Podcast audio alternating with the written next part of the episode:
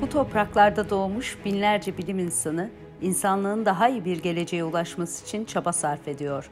Oxford Üniversitesi'nden Hittit Üniversitesi'ne, Humboldt'tan Muğla Sıtkı Koçman'a, Harvard'dan MIT'ye, Zürih'ten Van 100. Yıl Üniversitesi'ne genç bilimcilerimiz anlatıyor kitabının yazarları, çalışma alanlarını ve bilimin hayatta yarattığı mucizeleri anlatıyor. Oxford Üniversitesi öğretim üyesi Doktor Emre Eren Korkmaz'ın sunumuyla. Oku, dinle, izle. Kısa Dalga. Merhabalar. Bugün Kısa Dalga Bilim Söyleşilerinde Doktor Çağkan Özbalcı ile birlikteyiz. Çağkan Londra'da, King's College London'da bana çok uzak değil. Kendisinin çok ilginç bir makalesi var. Yanlış anlaşılmış bir organik bileşik grubu lipidler diye yani böyle bir her şeyi düzeltme hani bir aktivist bir yanı var makalenin başlığında. Bugün onu konuşacağız. Merhaba Çağkan, hoş geldin. Merhabalar, nasılsın? İyiyim, teşekkürler. Sen de iyisin umarım. Hepimiz aşılarımız olduk sanırım. Aa ben ikinci de oldum valla Pfizer'dan. ikinci de oldun. ikinci oldun. Sen hangisi oldun? Oxford aşısı mı? BioNTech mi? Valla gönül isterdi ki Oxford yere, yerele gitsin diye ama Pfizer olduk. He, evet bize de e, şey verdiler. BioNTech Pfizer'ı BioNTech verdiler. Pfizer verdiler. Evet ama yani e, Oxford aşısı bayağı sarsıyor. Bende öyle bir sarsılma olmadı BioNTech'te bilmiyorum. Sen de Yok yok BioNTech'te sorun olmadı. Daha çok kolumu kaldıramadım ikinci ikincisinde o kadar yani. Ha, Sadece evet. tek derdim oydu. İyi iyi. Neyse biz böyle aşı muhabbetiyle devam ede, e, eder sohbet konuşuruz. Ama sen istersen şöyle başlayalım. Sen e, kısaca bir kendini tanıt sonra da makaleni konuşalım. Yani bu e, yanlış anlaşılmış şeylerin o neydi?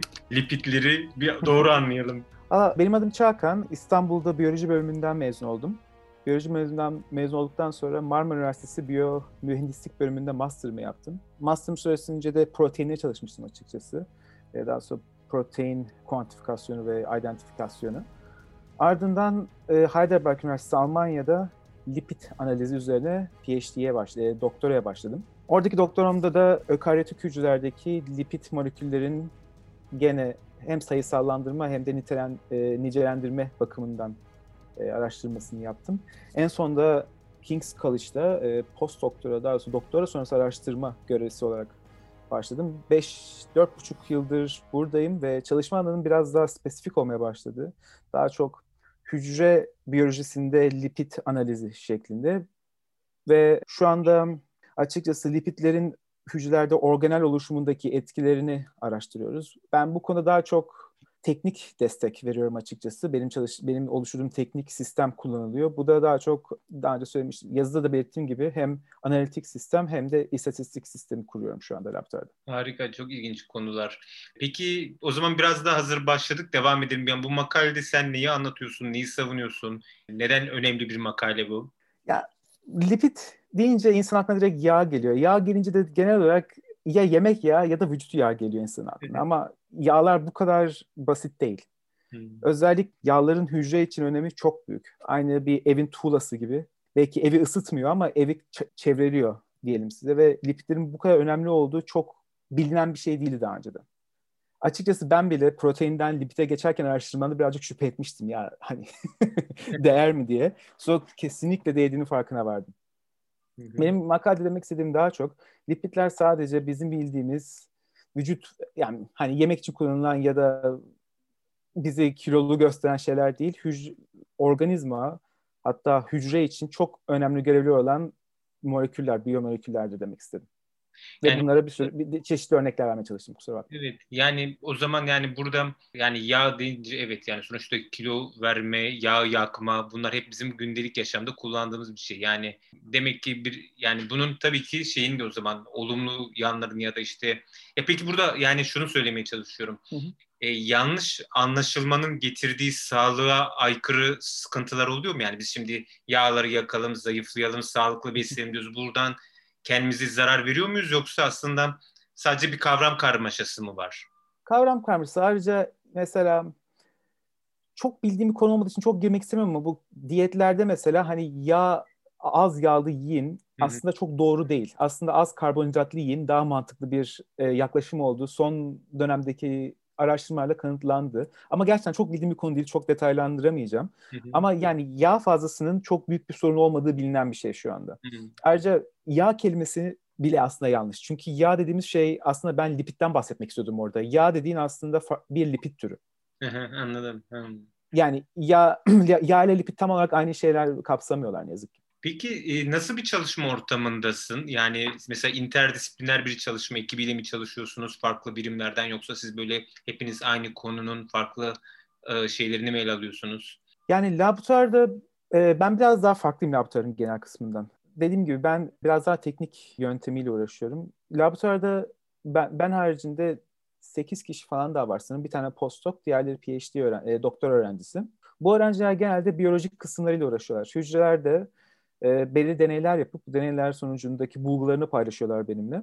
Ben de bu paylaştıkları bulguları e, bizim benim teknik yöntemimle test edip onlara farklı bir yaklaşım sağlıyorum. Veya e, diyelim ki onlar bir sonuç buluyorlar. Sonuç burada. Ben bir sonuç buluyorum. Bu iki nokta arasındaki bağlantıyı kurmaya çalışıyorum.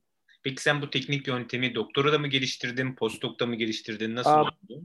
Bunun açık, biraz daha açık veririz. Bunun adı kütle spektrometresi. Daha sonra lik, sıvı kromatografisi ve e, kütle spe, spektrometresi olarak söyleyebiliriz Türkçe'de. E, buna ilk olarak master'da başladım açıkçası. Hmm. O yüzden Marmara Üniversitesi'nin benim için özel bir yeri vardır. İlk, orada protein analiziyle başlamıştım bu analize. Buradan direkt lipide şeyde geçtim. Heidelberg Üniversitesi'nde geçtim. Çok da yapılan bir şey değildi. Hala da çok yapılan bir yöntem değil açıkçası.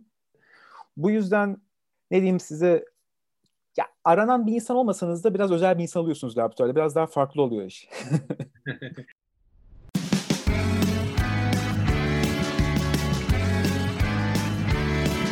Kulağınız bizde olsun. Kısa Dalga Podcast. Peki bundan sonra nereye doğru gidiyor mesela? Yani mesela bu konuya ilgi duyan insanlar açısından da, gençler açısından da yani bu araştırmalar ne taraf, hangi yönde yoğunlaşacak? Neler ön plana çıkıyor? Neler tartışılıyor? Neler tartışılıyor? Özellikle mesela anladığım kadarıyla bu işin bilgisayar kısmı analitik kısmı kadar önem kazanmaya başladı. Hmm. Ve gençlerin şu anda ben hani 18 yaşındaki halime dönsem aç bilgisayarına birazcık Python kurcala derdim. Hmm. Birazcık R kurcala derdim. Azıcık üniversitede öğretilmeyen istatistiksel yöntemleri çok fazla bilmene gerek yok. Sadece kullanacağın kadar bilsen ya da hangi internetten hangi e, araçları kullanacağını bilsen bile yeter. Bunları bilme öğrenmem 30 yaşından sonra oldu. Ama Hı. bunu herhalde üniversite, master'dayken ya da doktorun başındayken yapsam benim için daha faydalı olur diye düşünüyorum ben. Evet, o, bu, bu konuda bir yazı da var e, bizim kitapta da. E, yani şey yapay zekanın örneğin bilim alanında nasıl kullanıldığına dair çok ilginç örnekler veriyor. Yine kitap dışında da bir başka bir kimya hocasıyla e, meşhur bir kimya hocasıyla sohbet etmiştim. O da şunu anlatmış. Mesela insanlar diyelim ki bizde diyordu bir sürü yargılar var. İşte şu şeyler birleşmez mesela iki farklı yapı. Ama mesela yapay zekayı çalıştırdığın zaman onda o tarz bir yargı olmadığı için o tarz deneyler yapıp ya da kendince şeyler sunup yani çok yeni malzemelerin ortaya çıkmasına neden olabiliyor deniyor. Yani bu artık iyice şeyin içine girmeye başlıyor e, bilimsel araştırmanın anladığım kadarıyla. Kesinlikle. Bir de ben biyolog, biyoloji kökenliyim. Matematiğim çok iyi değildi açıkçası. Biyoloji kökenliyim ama kimya mıydı? O yüzden şu anda yaptığım iş analitik kimya ile biyoloji arasında bir şey. Ama istatistiği biraz daha öğrenseymişim ya da programlamaya biraz daha hakim olsaymışım belki de işlerimi %30, %40 hızlandıracağımı düşünüyorum yani. Çok önemli evet. Evet. Bu aslında her alanda geçerli. Yani öyle bir ortak bir değer olmaya başladık. Yani mesela yani ben diyelim ki siyaset bilimi çalışırken de yani illaki işte bu tarz kodlama yani mesela computational social science meselesi çıkmaya başladı. Artık artık yani bu ön, ön plana çıkıyor. Yani o ya da mesela bir şey incelerken örneğin göç olgusunu incelerken ya bir büyük veri analizi yapman gerekiyor. Yani çünkü yetmiyor sadece gidip mülakat yapman, alan çalışması yapman. Yani evet. her alanda o aynı bir e, yönelime doğru gidiyor. Abi çok ne söyleyeyim sana. Benim yaptığım şey senin yaptığın şeyden çok farklı olmayın da sonunda. Senin Hı. için nasıl veriler hani belli bir verim varsa benim için de aynı şey. Sonuçta yaptığımız şey bayağı benzer oluyor. En sonundaki iş neredeyse aynı. Evet. Evet sadece şey incelediğin konu farklı. Aynen. Aynen. evet, aynen.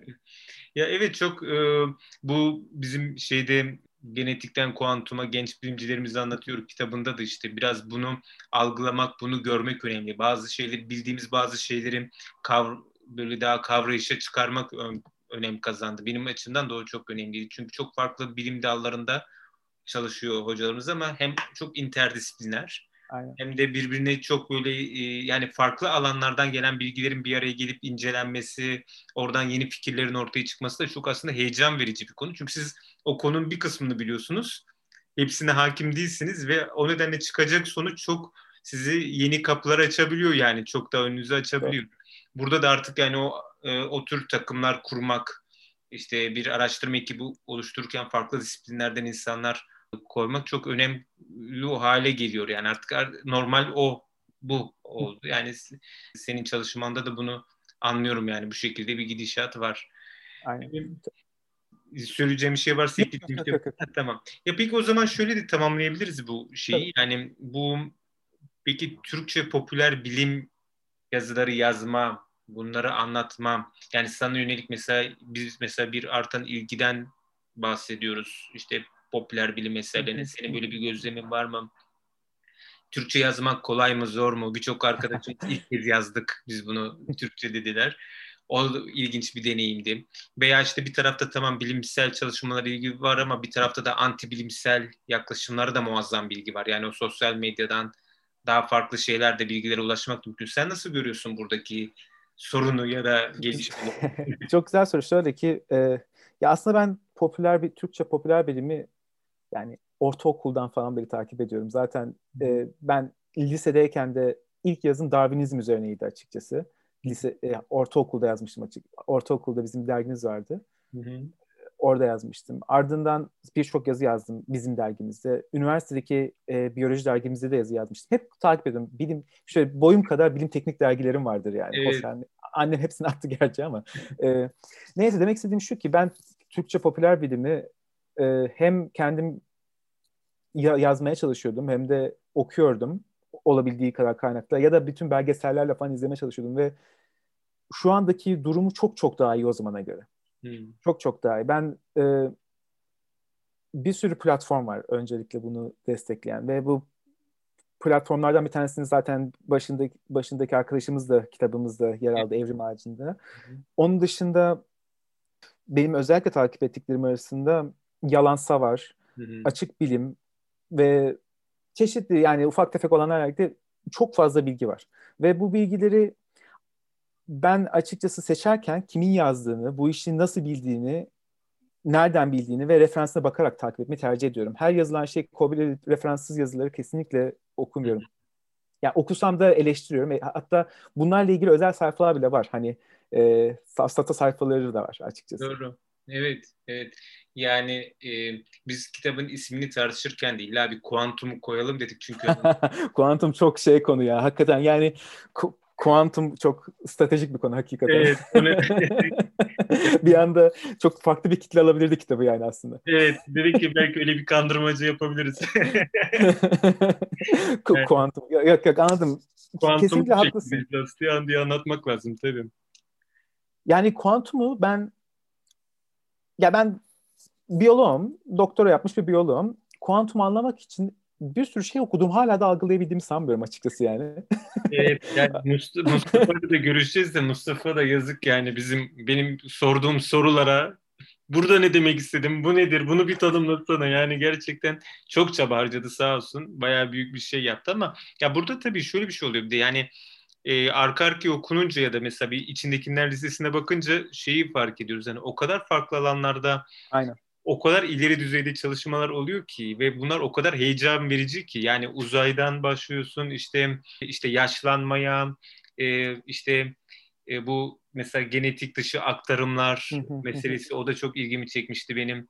Yani işte içimizdeki bu mikrobiyata, biyota meselesi yani onlar yani şimdi senin işte lipidler üzerine anlattıkların yani bunların hepsini birleştiğiniz zaman zaten o kadar çok tartışacak, ilgilenecek konu var ki yani onların hepsi birer heyecan veriyor. Bir de bunun insanların kendi araştırmalarını anlatması Abi. da ayrı bir keyif aslında. Yani siz çünkü araştırmamızı biz genellikle işte gidiyoruz akademik makalelerde yayınlıyoruz. Ama hani onun okuyucusu çok sınırlı. Belli. Aynen. Ama şimdi burada kendi araştırmanı geniş insanlara anlatmakta oldukça heyecan verici. Yani bunların hepsini bir araya getiren bir çalışma ve dediğim gibi bizim için de ilham verici olan bu alanda bu artan ilgi ve imkanlar yani birçok platformun çıkması o zaman yani biz de bir katkı sunalım e, anlayışı ortaya çıkabiliyor. Yok yok çok güzel. Keşke ben listeyken senin sen ve Erdinç gibi birileri olsa da şunu toplayıp bize verebilseydi diye düşünüyorum yani açıkçası. Ayrıca ben Türk ben bu yazı yazarken de acayip eğlendim. Uzun süredir Türkçe yazmamıştım. Çok doğru. Çok uzun süredir Türkçe yazmamıştım. Yazarken de hakikaten hatalarımın farkına vardım, düzelttim falan derken bayağı da yani eğlenceli ve şey öğretici bir deneyim oldu benim için açıkçası.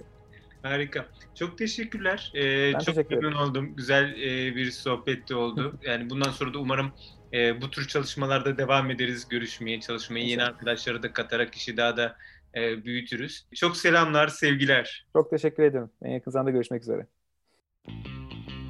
Kısa Dalga podcastleri Demet Bilge Erkasab'ın editörlüğünde Mehmet Özgür Candan'ın post prodüksiyonu ve Esra Baydemir'in hazırladığı görseller ile yayınlanıyor. Kısa Dalga'ya destek vermek için Patreon sayfamızı ziyaret edebilirsiniz.